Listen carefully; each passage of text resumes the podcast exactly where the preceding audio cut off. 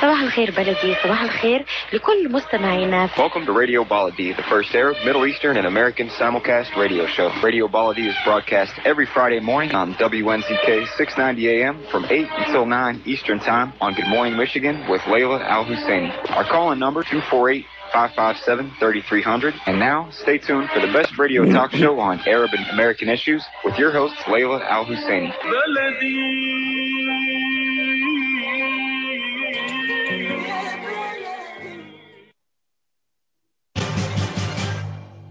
I am. Join me the first Friday of each month at 8 a.m. Eastern Time.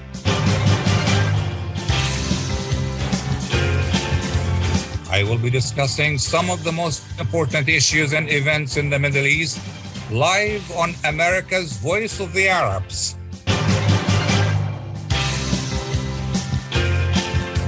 WNZK 690 AM and WDMV 700 AM.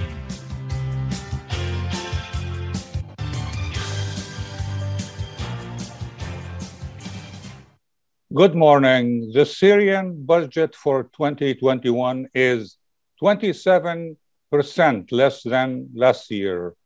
It is also the smallest budget since the uprising in 2011.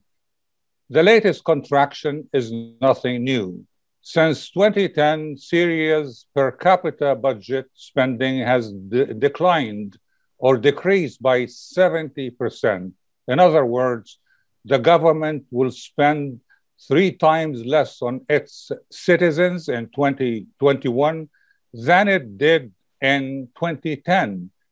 And that despite the fact there are only about half the number of people living under its control.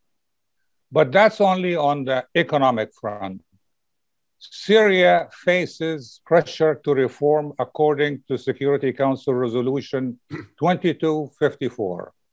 Syria also faces Israeli strikes on Iranian and Syrian targets as the Biden administration now seeks to return to the 2015 nuclear deal with Iran. To discuss all of this, the future of Syria, and other related questions, we have a group of distinguished guests and experts. Ambassador Theodore Kattouf, President of Amid and former ambassador, uh, US ambassador, uh, of course, uh, former US ambassador to Syria. Professor Joshua Landis, director of the Center for Middle East Studies at the University of Oklahoma, and award winning journalist Ray Hanania, special correspondent for the Daily Arab News. Let me start with uh, a question that I would like all uh, three guests to answer. Uh, we'll start with uh, Ambassador Kattouf. And the question is what is the real threat facing the government of President Bashar al Assad now?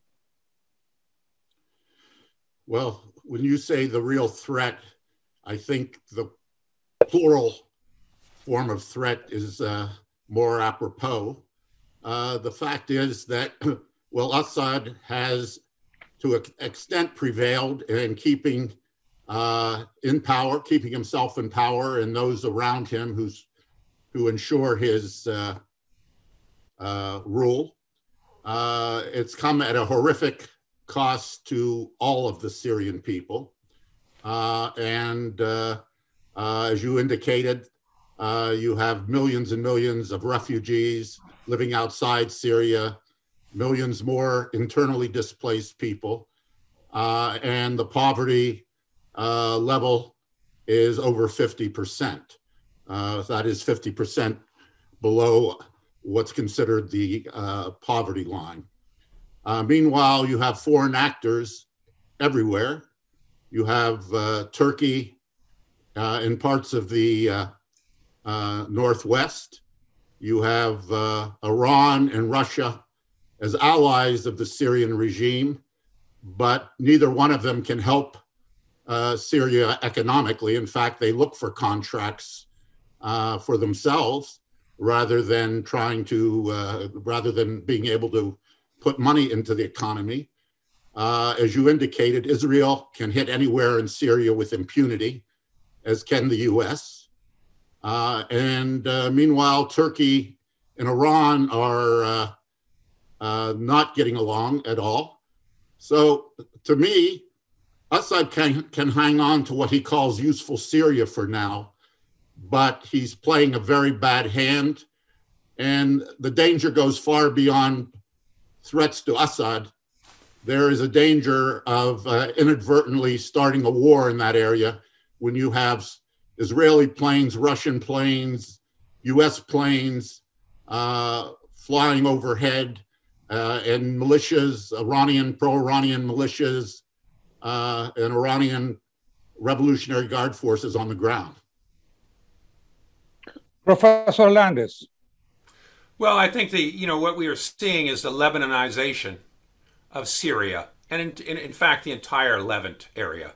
The economies have collapsed in Lebanon. We've seen most recently, which has really destroyed the Syrian pound, which has fallen in tandem with the Lebanese pound and and worsened what is already, as as Ambassador Kattouf has described, a terrible situation. So the Assad government has limited power. Most of the exit and entrance uh, ports on Syrian territory are not owned by the Assad regime anymore. They're owned by foreign com- countries, Hezbollah, Iran, uh, Turkey, so forth. So uh, Assad has very little authority.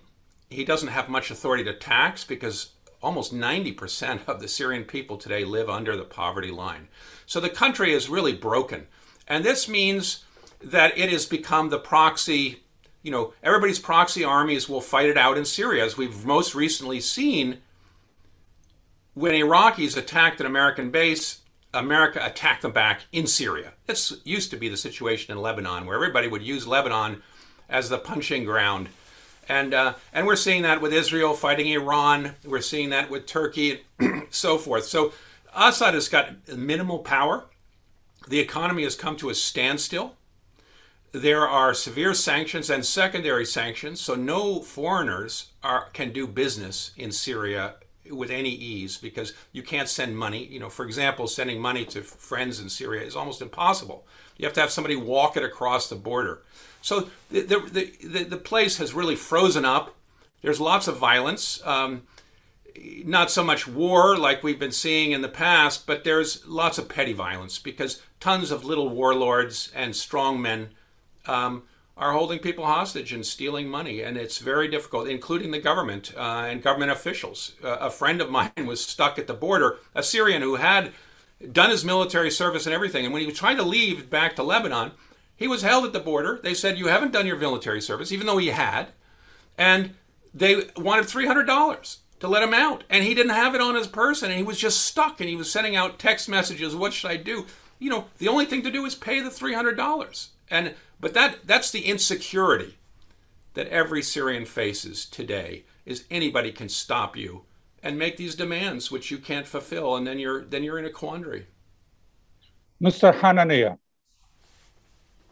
Good morning, Atif. Uh, first, I want to say it's an honor to be on the uh, uh, program with you and uh, Professor, Professor Landis and Ambassador Kattouf. Um, they're specialists in Syria. They, you know, know everything in and out. Uh, I'll give you a little bit more of my political perspective. I think Syria is in a bad spot um, because I think the uh, Biden administration, every time they want to hit Iran, they're going to hit Syria. Every time something happens in Iraq and they blame it on Iranian forces, they're going to take uh, our missiles and to show and demonstrate uh, res- resolution uh, and strength, they're going to target uh, Syrian targets. Um, Assad is kind of, I think, uh, caught in a quandary between that and Israel uh, wanting to also take out Iran. So honestly, I don't see a very good future. And I think the Lebanization uh, analogy that uh, uh, Professor Landis mentioned, I think, is a great, uh, not a great, but a uh, accurate forecast of where this whole situation is headed. Uh, before I proceed to my next question, uh, I would like my audience to know that we are now uh, broadcasting live on uh, on Zoom, uh, on Facebook, as well as uh, radio. Um, Ambassador Katouf, one question I just received on social media is this: Resolution 2254 was approved by the Security Council, including Russia and China. So why the big powers haven't been able to implement it? Well, it's a complex question, a good question. Uh, first of all, Russia has been playing double games all along. So signing on to various uh, resolutions and accords and the like but their goal is to become uh, more influential uh, throughout the region. And Syria is their main base uh, from which to do that. They've invested a lot in keeping Assad in power. And while they're not often not happy with his inflexibility and his willingness to make even minor gestures to uh, nonviolent opposition groups, uh, they're going to, uh, it appears they're going to continue uh, to back him unless they believe that there's somebody else who can better serve their purposes and who could somehow be installed in place of Assad without setting off an, a civil war within the regime. Uh, so I, I, see Russia, and then of course Iran uh, wants to be have bases close to Hezbollah in Lebanon and Israel. They want the ability to uh, strike at Israel if uh, Israel hits them uh, through uh, bombings from their Israeli Air Force or missiles or submarines and the like. So it's a playground, as, as uh, Dr. Landis pointed out. Syria has become a playground somewhat like it was in the 50s, except the 50s was a more, much more peaceful time and there was a unified state, but everybody was meddling in Syria. And now uh, there's been a quantum leap, if you will, uh, in terms of the ability of outside powers to uh, do as they please within large swaths of Syria. It's interesting, um, Ambassador, that uh, uh, even though Israel hits uh, Iranian targets inside Syria. Um, uh, Syria never really, or Iran for that matter, never really struck back. And, and you just said that Iranian militias and forces uh, are close now to the Israeli border. But uh, we'll deal with that question a little later. But um, Mr. Hanania, you know the region very well. Um, so, what is the role of regional powers in first creating and then in resolving the Syrian crisis? Well, you know, in the United States, our government changes every four or eight years, and policies change with them. Um, uh, initially, I think we were very aggressive. Then we were hesitant, and now I think, uh, according to uh, uh, Secretary of State Blinken. Uh, I'm not sure if we're actually going to be pushing for regime change, whether we're just going to be leveraging Syria against other interests that we have in the region. I'm not sure what the plan is for Syria from the Biden administration in terms of how do we change things? Will it be regime change? I know many senators and congressmen are upset that uh, the U.S. is uh, the Biden administration is taking actions without first consulting them. Um, so this is going to be a big political mess before they resolve anything in Syria. I don't see much changing uh, for Syria uh, for the coming four years, and and I do think it's just going to get worse. When we come back after the break, I have a question for Professor Landis. And the question is uh, some people say that Bashar Assad, President Assad, is the glue that keeps Syria together, no matter what. When we come back after the break.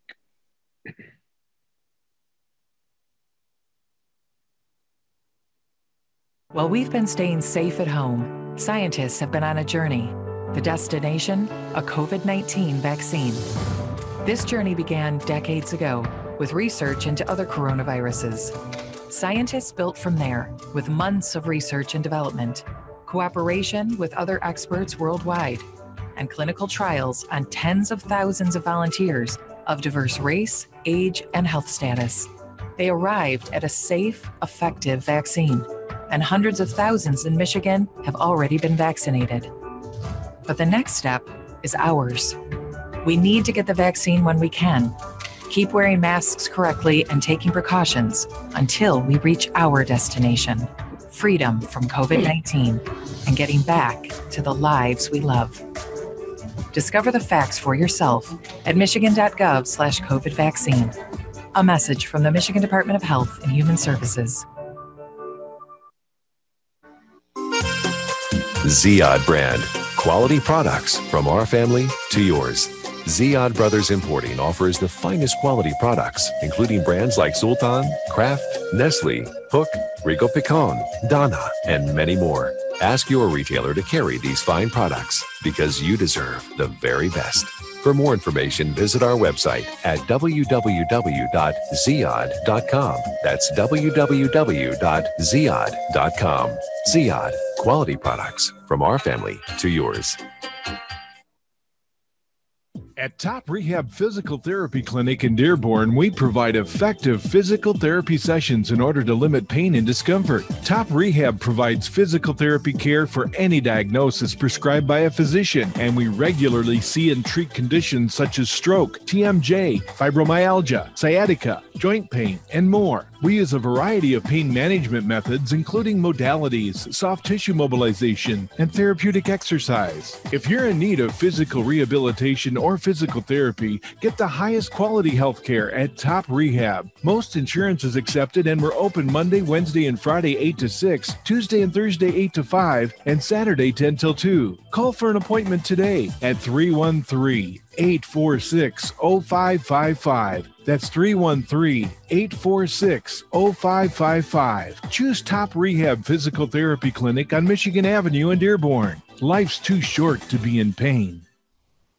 I am Atif Abdel Jawad. Join me the first Friday of each month at 8 a.m. Eastern Time.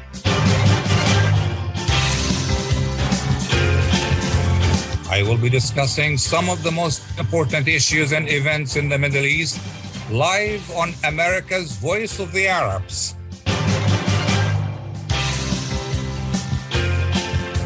WNZK 690 AM and WDMV 700 AM.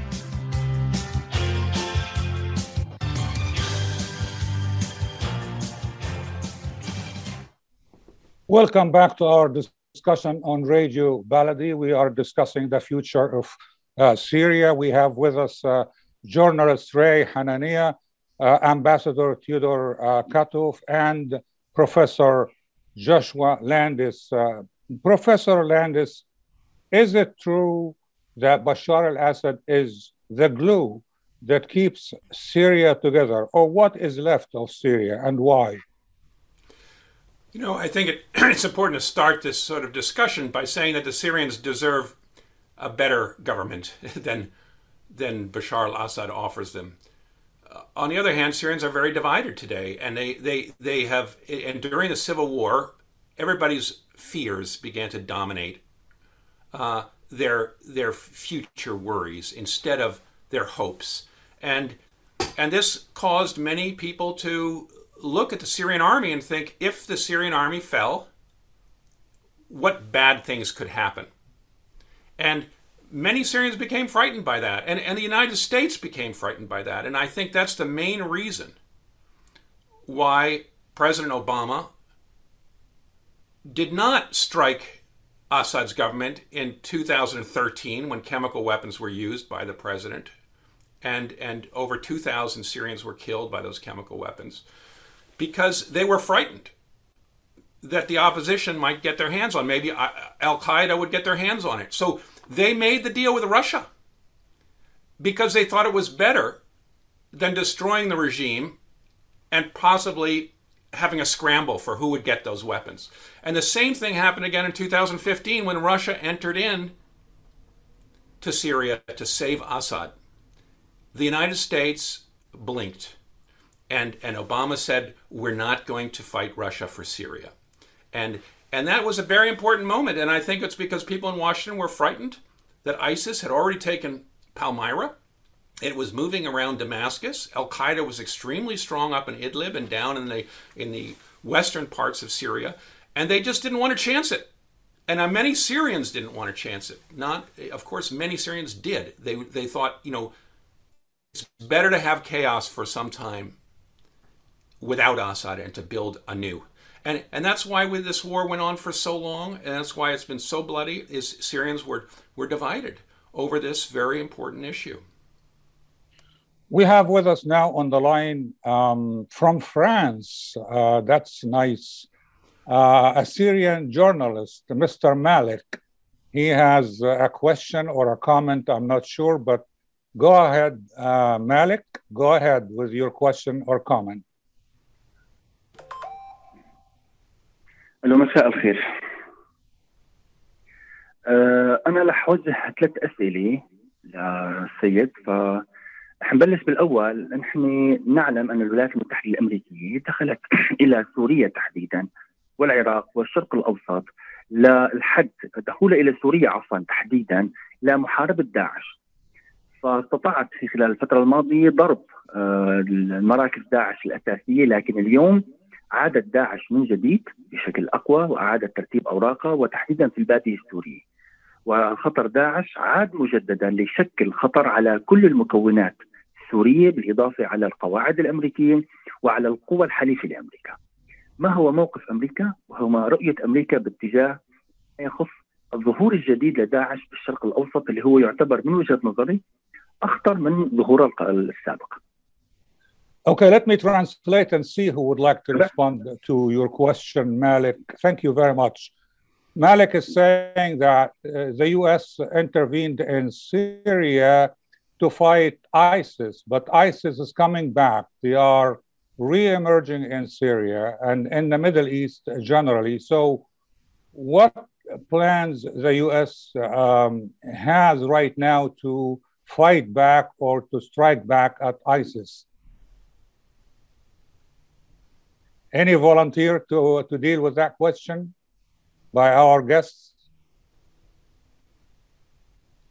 Well, maybe I might say that uh, um, the response to the breakup is not to break up Syria, uh, as uh, the professor pointed out, that uh, we kind of backed off. Uh, we didn't want to fight Russia for Syria. We don't want as much as uh, we don't like the Assad regime um, Assad's response has always been if you don't have me, you're going to have the terrorists. Uh, you'll see the breakup of Syria.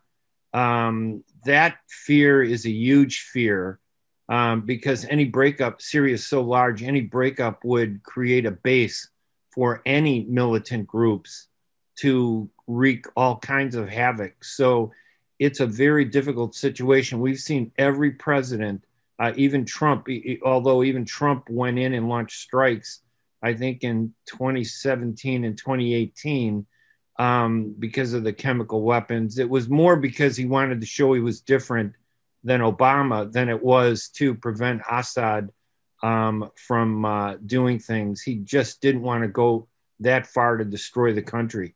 So the only thing saving Assad's regime, I think, is this fear that um, if the country is broken up, it's going to be far worse. And so far, there's no other alternative between keeping Assad or seeing the country be completely destroyed and taken over by militants. Okay, thank you, Ray. Uh, that uh, takes me to a broader question. Um, ISIS, fighting ISIS, uh, is one of the US objectives in Syria. But uh, Prof- uh, Ambassador Kat- uh, what are, does the US uh, really have vital national security interests in Syria apart from ISIS? How can Washington preserve uh, its interests while the Russians are uh, present as well? Uh, Dr. Atif, uh, I think you're well aware that the American people are sick and tired of military, US military in, interventions in the region. Uh, here we are, 20 years on almost in Afghanistan, uh, with a deadline for this administration to decide whether it's going to pull out the final 2,500 troops or not from Afghanistan on May 1 uh, without any real uh, lasting, perhaps lasting change in Afghanistan after all that time. We may find the Taliban, ISIS, and others dominating the country. Uh, so, no, the United States does not have a vital interest in Syria and Lebanon uh, per se. There are ancillary interests. Obviously, it's long been a tenet of US foreign policy that Israel be a uh, secure uh, state. And to the extent that Iran or Hezbollah or others are using Syria and Lebanon to threaten Israel, that's uh, a concern they can't ignore. But a vital interest, uh, no. The US is finally actually pivoting its attention to uh, the Western Pacific, China, uh, our allies there, Japan and Korea, uh, and it's looking to uh, reduce its footprint uh, in the region. Moreover, I would also say that regime change has not worked out very well anywhere you look in the Middle East, uh, with the possible exception of Tunisia. Uh, we have civil wars going on everywhere. We have horrible humanitarian disasters, including, of course, in Yemen, uh, as well as Syria. Uh, and uh, the, within the Assad administration, uh, Assad, excuse me, within the Obama administration, there was always a debate going on under the service as to whether we should be backing the violent opposition uh, to Assad, because I believe that administration understood, or at least some in the administration understood, that it might lead just to chaos and ISIS becoming stronger and radical Islamist groups becoming stronger without any improvement for the Syrian people. Uh, Professor Landis, do you agree with the ambassador that the U.S. does not have vital interests in Syria? Uh, yes, I do. You know, uh, the U.S. faced a very important moment in 1947. I hate to take you back to history, but 1947, the U.S. had agreed to train and arm the Syrian army. And the Secretary of State wrote a letter, um, Marshall, in 47 saying we can't do it. We're going to have to withdraw all our efforts because there's going to be war in Palestine and we can't be seen to be helping the Arabs. And at that moment, the Minister of Defense in Syria writes in his diaries um, the, the, the, the person, Arslan, who wanted to be Minister of Defense, he said, We've got to go to the Russians because the West is not going to help us. Quwatli, the president, stopped him, frightened of Britain and others. But that from that moment on, Syria was abandoned by the West because the West had more important interests, which was Israel and later Iraq or Turkey, but Syria never came in first. And for that reason, Syria had to go to Russia, which was number two. And it's always been marginalized and it's, it's been seen through the lens of Israel. And if you look at who America's main envoys are, like our last two envoys, James Jeffrey and, um, and Andrew Tabler, who was his assistant, they both come out of WINEP, the Washington Institute for Near East Policy, which is you know widely seen as being a pro-Israeli um, uh, uh think tank. Why? Because the president has to look over his shoulder, and and he's working domestic politics. And and so Syria is not the most important thing on America's radar. That's for sure. They just want don't want it to become a major problem for them.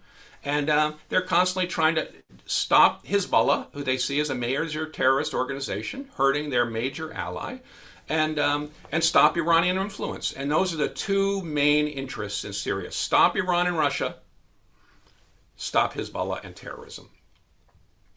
When we come back after the break, we will go back to Mr. Malik, our friend from Paris, from France, and I will do the translation. after the break.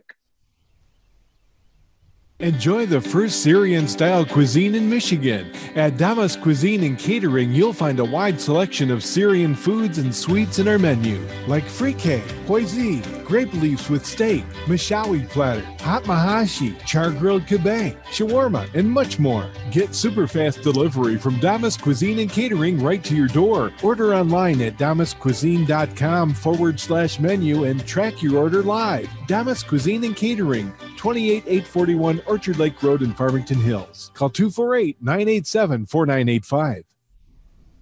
Life is a nonprofit charity that's provided humanitarian aid and development to people and communities for over 25 years, regardless of race, color, religion, or cultural background. When disaster occurs here or around the world, Life for Relief and Development rushes in to provide food, medical aid, and shelter to those in need. Please help improve these efforts. Make your tax deductible donation to Life now at lifeusa.org or call 248 424 7493. Are your hands feeling numb? Do you feel pain opening up a jar, turning a key? Are you noticing that your elbow and your shoulder are becoming stiff? Or were you recently injured in your arm? Hello, I'm Dr. Albanjit Katranji, and at the Katranji Hand Center, which just recently opened down the street from the Somerset Mall, we can provide you with the latest in hand, wrist, elbow, and shoulder care. Visit us at www.katranjihandcenter.com to learn the latest techniques that we have to offer you, and I look forward to taking care of you. Visit us in Troy at 1565 West Big Beaver Road, Building F, or call Katranji Hand Center for an appointment at 248 869 4263. That's 248 869 4263. I am Atif Abdel Jawad. Join me the first Friday of each month at 8 a.m. Eastern Time.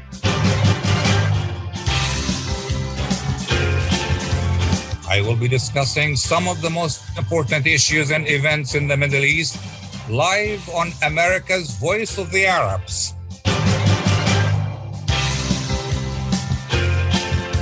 WNZK 690 AM and WDMV 700 AM.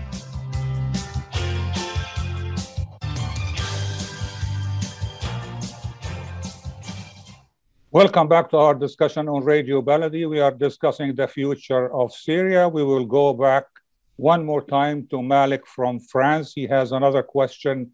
He will read it in Arabic. I will do the translation. But Malik, please be brief in your question. أرجو الاختزال والاختصار في سؤالك. Go ahead. تفضل يا أستاذ مالك. يا هلا آه، السؤال الثاني نحن بنعرف ان ايران تشكل خطر ليس على سوريا فقط وإنما على العراق. يعني خطر إيران على سوريا والعراق، لكن خطرها لم يعد على سوريا وحدها والعراق وإنما أصبح مؤخرا بشكل مباشر على القواعد الأمريكية في الشرق الأوسط وعلى الدول المحيطة بسوريا. السؤال ما هو موقف أمريكا من هذا الخطر؟ وهل توجد برأيك خطوات جدية من أجل الحد منه؟ جدية وعملية وليس فقط مجرد تصريحات. Thank you, Malik. Uh, his question is uh, uh, simple. Uh, Iran is a threat, uh, not just uh, to Syria and Iraq and surrounding countries, but also a threat to American U.S. bases in the region. So, what is the U.S. doing about dealing with that threat? Ambassador Kattouf. Well, it appears that the Biden administration, with some of the same actors in key positions as were in the Obama administration, or the Obama Biden administration, if you like, are still see uh, preventing Iran from obtaining nuclear weapons and the means to deliver them uh, as the paramount issue uh, regarding uh, Iran. Um, they appear to believe, and here I'm ex- here I'm intuiting, I'm not sure, but uh, Iran is getting beaten up pretty badly in Syria and its allies as well, uh, with Israeli uh, airstrikes all across the country. Uh, and its economy is extremely weak. and so Iran is not as strong as it would appear. Yes, they're able to project their power into Iraq, in Syria, and influence greatly the politics of uh, both countries, particularly Iraq. And they are also blocking the formation of a government in Lebanon through Hezbollah. Uh, but at the end of the day, Iran has, uh, and this Iranian regime has many weaknesses, uh, but the uh, but the administration of, seems to also recognize that it cannot just merely go back uh, to the uh, JCPOA as it was negotiated, uh, the Joint Comprehensive Plan of Action intended to stop uh, nuclear enrichment in Iran, but that it has to try to satisfy some of the critics in the US Congress by getting a bit more. That's a, uh, that's a very heavy lift. Uh, Mr. Hanania, I received a question for you uh, on social media. The question is Do you think Syria is heading for a division, uh, an Arab Kurdish division? And would that resolve the Syrian crisis? I, I don't think so, but uh, uh, there is the only red line that I see now isn't uh, whether how much force Assad uses against his own people. He's he's really more focused on uh, uh, you know what the U.S. and Israel might do. But um, I really see that uh, that the real concern, though, is that uh, they're trying to find a way to survive um, in this situation. And I think that with the U.S. reaching out to Iran, uh, opening the door to diplomacy um, while they're negotiating this new policies and changing, uh, uh, you know, opening the door to Iran to pursue diplomacy, um, I think the Iranians, the Russians, uh, are going to lean in on Assad um, not to do anything that would upset that apple cart. Um, so I see this kind of uh, moving in neutral for the next few years um, as they uh, stumble through negotiations with Iran. I, I don't think they're going to end up with anything good. It can't be any better than what we had under, you know, or worse when it was under o- Obama and Trump. Um, I just don't see it getting better. And I'm not sure the Kurds are the biggest problem that uh, we face in uh, Syria. Uh, Professor um, Landis, uh, do you agree with Ray? In other words, do you think an agreement uh, between the US and, and Iran on the nuclear issue can help resolve uh, or at least decrease the tensions in, uh, in Syria? Well, you know, let, let me let, let me go back to the Iran question to begin with. And you know, America's been divided, and its allies are pushing America not to let Iran out of sanctions. And that's their major concern.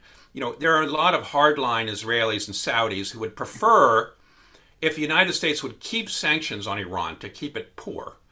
If Iran moves to build a bomb and refine up to 90% its uranium, then they can bomb it because there are many analysts who believe that you can stop it from developing the bomb through military action, a pinpoint strikes, the way Israel did with Iraq and Syria's nuclear projects. But that the worst danger is to let Iran out of sanctions, because if they get wealthy and can trade their oil and gas, they're going to have much more influence in the Middle East, and they can they can beef up traditional militaries. And so that's the concern for the allies. Now, the, the Obama, the Obama and the Biden administrations have decided they don't want to bomb Iran, and therefore they need this deal so that they don't have to go to war with another state and get distracted into this this cycle of escalation, and that they're willing to let Iran out of some of these sanctions. Now, that of course holds dangers because it does mean that Iran can have much more soft influence because it'll have more money Already, Iran, for example, has has reopened and paid for the reconstruction of 13 schools in just one city like Deir. But it's in other cities. They are doing stuff on the ground. Of course, they don't have the money. As, as Ambassador Kattouf said, they don't have much money to do this with. But if they got more money, they would spend it And what Iran would like to do is build a pipeline going right across Iraq and Syria to the Mediterranean that would supply Europe with oil and gas. Now, America doesn't want that because it'll strengthen Iran. If Iran can get its oil and gas out to Europe, Europe would become more pro Iranian, and you can see how things would go. So the United States needs to stop that trade, just the way they have their troops at Tanf, which is the main highway for trade between Baghdad and Damascus, which is halted by American troops because they don't want that communication between Iran, Iraq, and Syria and Lebanon, which helps Hezbollah potentially and so forth. But but the real importance for it for Assad is that it, it's destroying trade and it keeps everybody very poor. And uh, that's the you know from America's point of view, that's just collateral damage. But from from a Syrian point of view, that's vital income that's being denied them. So, you know, what I, I guess what I'm saying is that because of this larger strategic war between Iran, the United States, Russia, and the United States, the Syrian people are going to continue to suffer because nobody is thinking about the people. They're thinking about this as a battleground, as we start at the beginning, uh, where one side is going to win. And they do, certainly don't want the other side to win. So they're both trying to deny the other side the possibility of rebuilding and reconstruction um, in order to hurt the other side. And that's that means the Syrian people are going to probably stay poor uh, and divided for a long time. I hate to. We so thank you, thank you, Professor. Um, now we have uh, Dr. Ghazul from Jordan. Uh, she has a question and she speaks in English. Go ahead, Dr. Ghazul. So I'm not.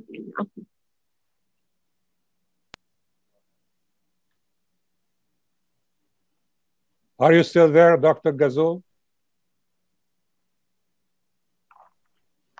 Okay, uh, we can't hear Dr. Ghazul. So we'll proceed with my next question until we get the connection reestablished with Jordan. Um, so, Ambassador Kattouf, um, President Assad uh, seems to have survived and won despite great pressure. What are the probabilities of him staying president for life?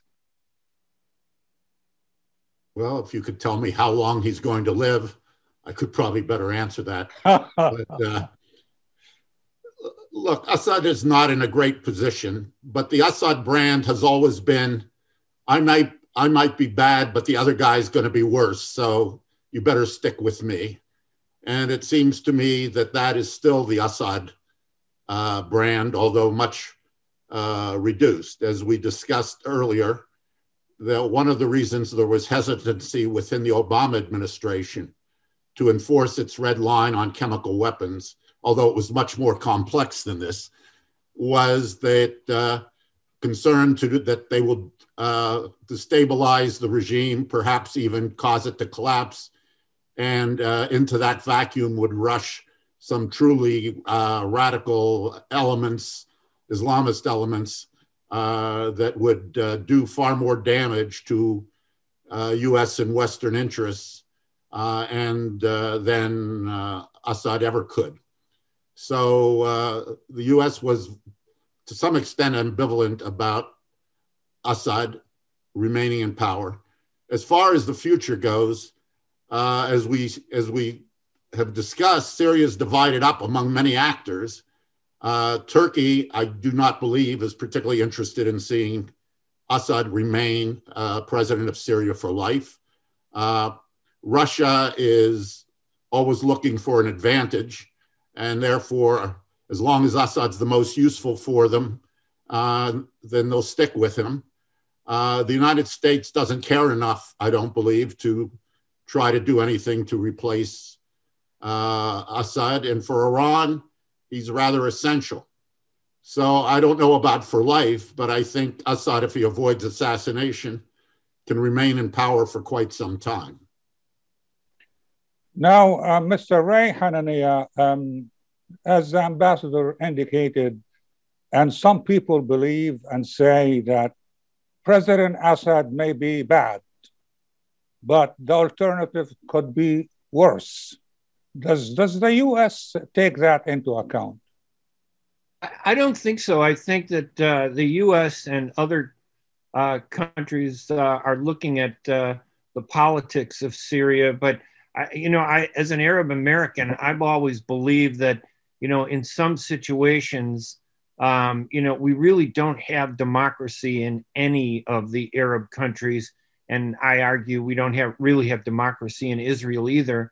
Um, but the next best thing is a strong uh, uh, you know, father figure. Uh, I grew up in a family where my father put his foot down and that was it. In a, a large family where my cousins, uh, our relatives, uh, you'd see this one tough person hold everything together. And I think the Arab culture is like that, where we, where in many instances we do need one tough hand to hold things together. And I, and uh, unfortunately, that is can be good and it can be bad. It was bad in Iraq, um, where we had Saddam Hussein holding everything together, but at a great cost, you know, to uh, human rights. And I think that that's the situation in Syria, um, where we have one tough hand trying to hold everything together, um, and uh, where human rights and especially the refugee problem now is horrible. So it we ever going to have an elected democracy in Syria? No, that'll that will not happen for generations, maybe. Um, so it's either going to be outside control or it's going to be some tough dictator who may be benevolent that we can hope for the best, um, or it'll be a dictator who is a tyrant, as many people see uh, Bashar al-Assad. When we come back after the break, I have a question for Professor Landis about how Syria has failed to regain the Golan Heights. Why is that? After the break. Get ready for an amazing experience at Ishtar Restaurant on 15 Mile Road in Sterling Heights. Enjoy excellent hospitality from owners Ali Al and Fatty Bonham, serving the best in Mediterranean food. Try Chef Ali Al famous shawarma, the best Iraqi grills and food, and the best Arabic and international dishes. Dine in our authentic atmosphere or take out. Call 586 698 2585 or check us out on Facebook. Ishtar Restaurant practices all CDC guidelines and is open every day 11 a.m. to 10 p.m. Have an amazing experience today at Ishtar Restaurant, 3625 15 Mile Road, Sterling Heights. Are you going to start a restaurant or a grocery store soon? Do you need floor plans and designs? Call Najee Abood at 734 744 9796. Do you want to buy kitchen and restaurant equipment at discount prices? Call Najee Abood now, 734 744 9796. New Concept Products and Design, the trademark of kitchen equipment. 5% discount on all purchases of $75,000 or more. New Concept Products and Design, new location, 31 185 Schoolcraft in Livonia. Learn more at www.newconceptproducts.com. Call Najee Abood 734 744 9796. When it comes to reproductive medicine, IVF Michigan Fertility Centers are the recognized leaders. With locations in Bloomfield Hills and five other cities in Michigan and Ohio, IVF has experts in all aspects of the field. As a founding member of IVF Michigan Fertility Centers, Dr. Nicholas Shama is one of the leading reproductive endocrinologists in Michigan and Ohio. Dr. Shama has performed over 10,000 IVF cases and has helped thousands of couples fulfill their dreams of parenthood. American board certified in both obstetrics and gynecology and reproductive endocrinology and infertility, Dr. Nicholas Shama is a very caring, compassionate, expert physician that understands not only the medical but also the emotional toil of infertility on his patients. When it's time, get personalized care from Dr. Nicholas Shama at IVF Michigan Fertility Centers in Michigan and Ohio. Call toll free 855 952 9600. 855 952 9600. I am Atif Abdel Jawad. Join me the first Friday of each month at 8 a.m. Eastern Time.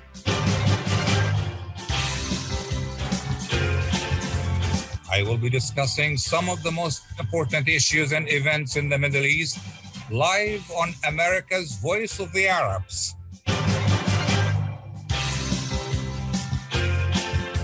WNZK 690 AM and WDMV 700 AM.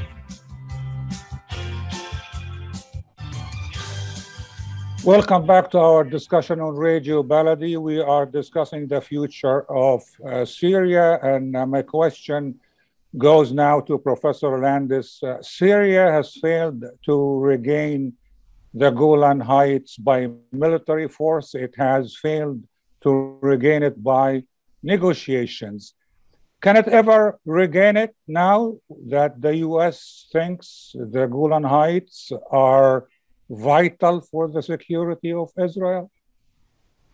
You know, I think the short answer is no. Um, but, you know, uh, let me tell you an a- anecdote. About uh, 12 years ago, I was in a conference in, in New York, National, the Council on Foreign Relations. A high Israeli defense official was there.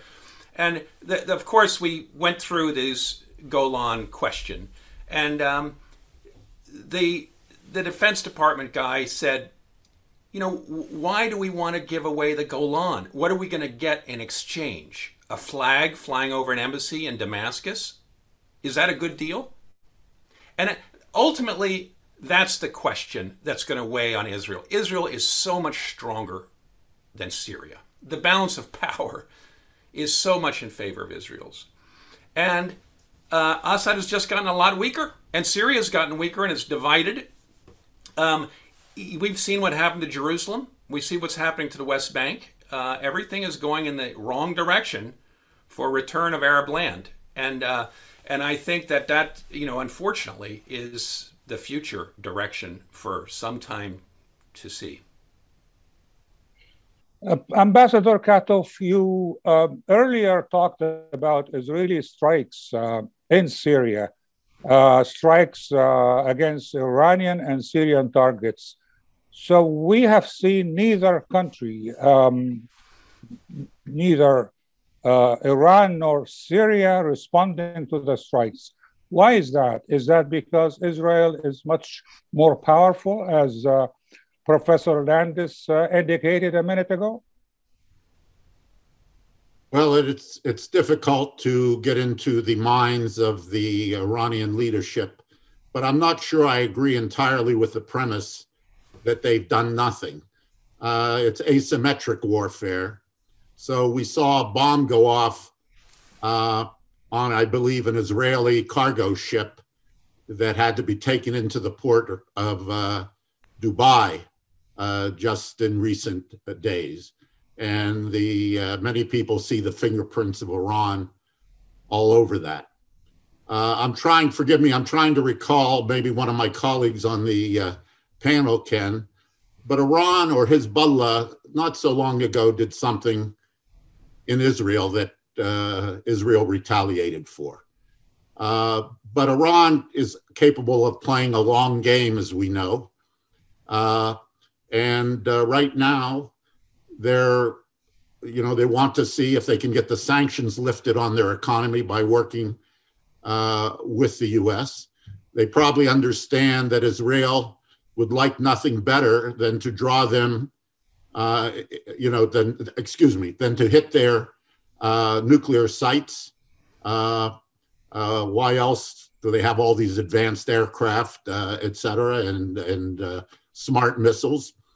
Uh, so I think Iran is proceeding cautiously and is willing to take its losses in Syria for now in the belief that better days might be ahead for them. Doctor, we, we do have uh, Dr. Ghazul with us back from Jordan. She's been waiting. Okay, Dr. Ghazul is back from Jordan. Go ahead, Dr. Ghazul. She speaks in English. Um, thank you very much. Uh, my name is Nahad Ghazul. I'm a Syrian academic at Paris Nanterre, uh, currently in Jordan and uh, a member of the civil society that belongs to the uh, UN Special Envoy, Mr. Pedersen, and also in the small committee of uh, Brussels negotiations. Um, uh, thank you, Mr. Ambassador, about uh, everything you are saying. But uh, as a Syrian, we feel uh, the bitterness that we have been left over um, as people. Um, I believe that you know during Mr. Obama uh, presidential uh, ship, he gave the green light in 2015 to the Russians to enter Syria to support the regime as a result, they knocked the country uh, down. They knocked all the cities down. Uh, they tried all their uh, weapons, and now they support the gangs that kidnap people for ransom, and uh, you know uh, they offer them presents at the end. Uh, they support drugs, especially in the southern part of Syria and uh, they recruit youth to send them to fight in Libya and in Panama. And at the same time, Mr. Putin at that time, uh, you know, when he was given the green light to enter Syria, he promised that within four years he would be able to help the regime restore uh, uh restore peace and control the whole country. Uh, as you know that you know 40% of the country is out of the control of the regime after five years now the Syrian people are eating, literally speaking, from uh, from trashes. Um, you know, a couple of days ago, a very famous actor was on the Syrian TV telling them that she has seen by eyes a father is selling his son, six years old. Uh, when she asked him, How could you do this? He said, I have uh, six other children. I can't even feed them, so I want to sell this one to feed the rest. Uh, the ministers are going on TV to say that you know they cannot uh, survive people even with the bread, so people have to bake home as if you know flour is available. Russians uh, uh, Russians actually rented all the vital utilities and institutions in the country for the coming 50 years. They take the salaries of their soldiers from the price of food of Syrian people uh, they made the regime pay for every airstrike like 1,050 uh, uh, hundred thousand uh, uh, dollars for every strike, and uh, needless to speak about the hundred thousands of strikes they did. At the same time, you find the Iranian are fighting with them. Whenever there is a deal with the Russians, the Iranian wants something in return we feel that you know uh, uh, U.S. Uh, has the power to stop all this, but they didn't. Uh, Obama and Biden and maybe Trump are selling us for the nuclear agreement with Iran. I mean, Trump is not. Ambassador, would you like to respond? Like well, I'll, I'll, be I'll be quick. I look. Uh, unfortunately, not many stories get out to the West about what's going on on the ground in Syria in terms of the suffering of the people. We can talk about, you know, 90% of the people, if uh, Professor Landis is right, being, uh, and I assume he is, being below the poverty line, et cetera. But these, these stories aren't getting out. There's just too much suffering all across the area. Yemen, Libya, Iraq, wherever you look. And the United States, as I said earlier in the program, the people are sick and tired of wars in the Middle East. They feel that uh, things have gotten worse, not better, and they're not really wrong in many ways. Uh, and so the United States is not going to be sending uh, troops uh, to try to uh, uh, rid Syria of Iran or, for God's sakes, Russian military uh, and start World War III. It's not going to happen, and it's a shame for the. It's a it's a terrible thing that so many people are suffering, so many innocent people, as the result of uh, great power politics, but uh, and domestic misrule. Uh, uh, so that's that's unfortunately where things are, madam, and I'm very very sorry because I have a lot of sympathy for the people of Syria and Lebanon. Thank you very much. I have a lot more questions for my guests, but unfortunately, we are running out of time. Thank you all. I will be back the first Friday next month. Have a good weekend. Thank you. Thank you.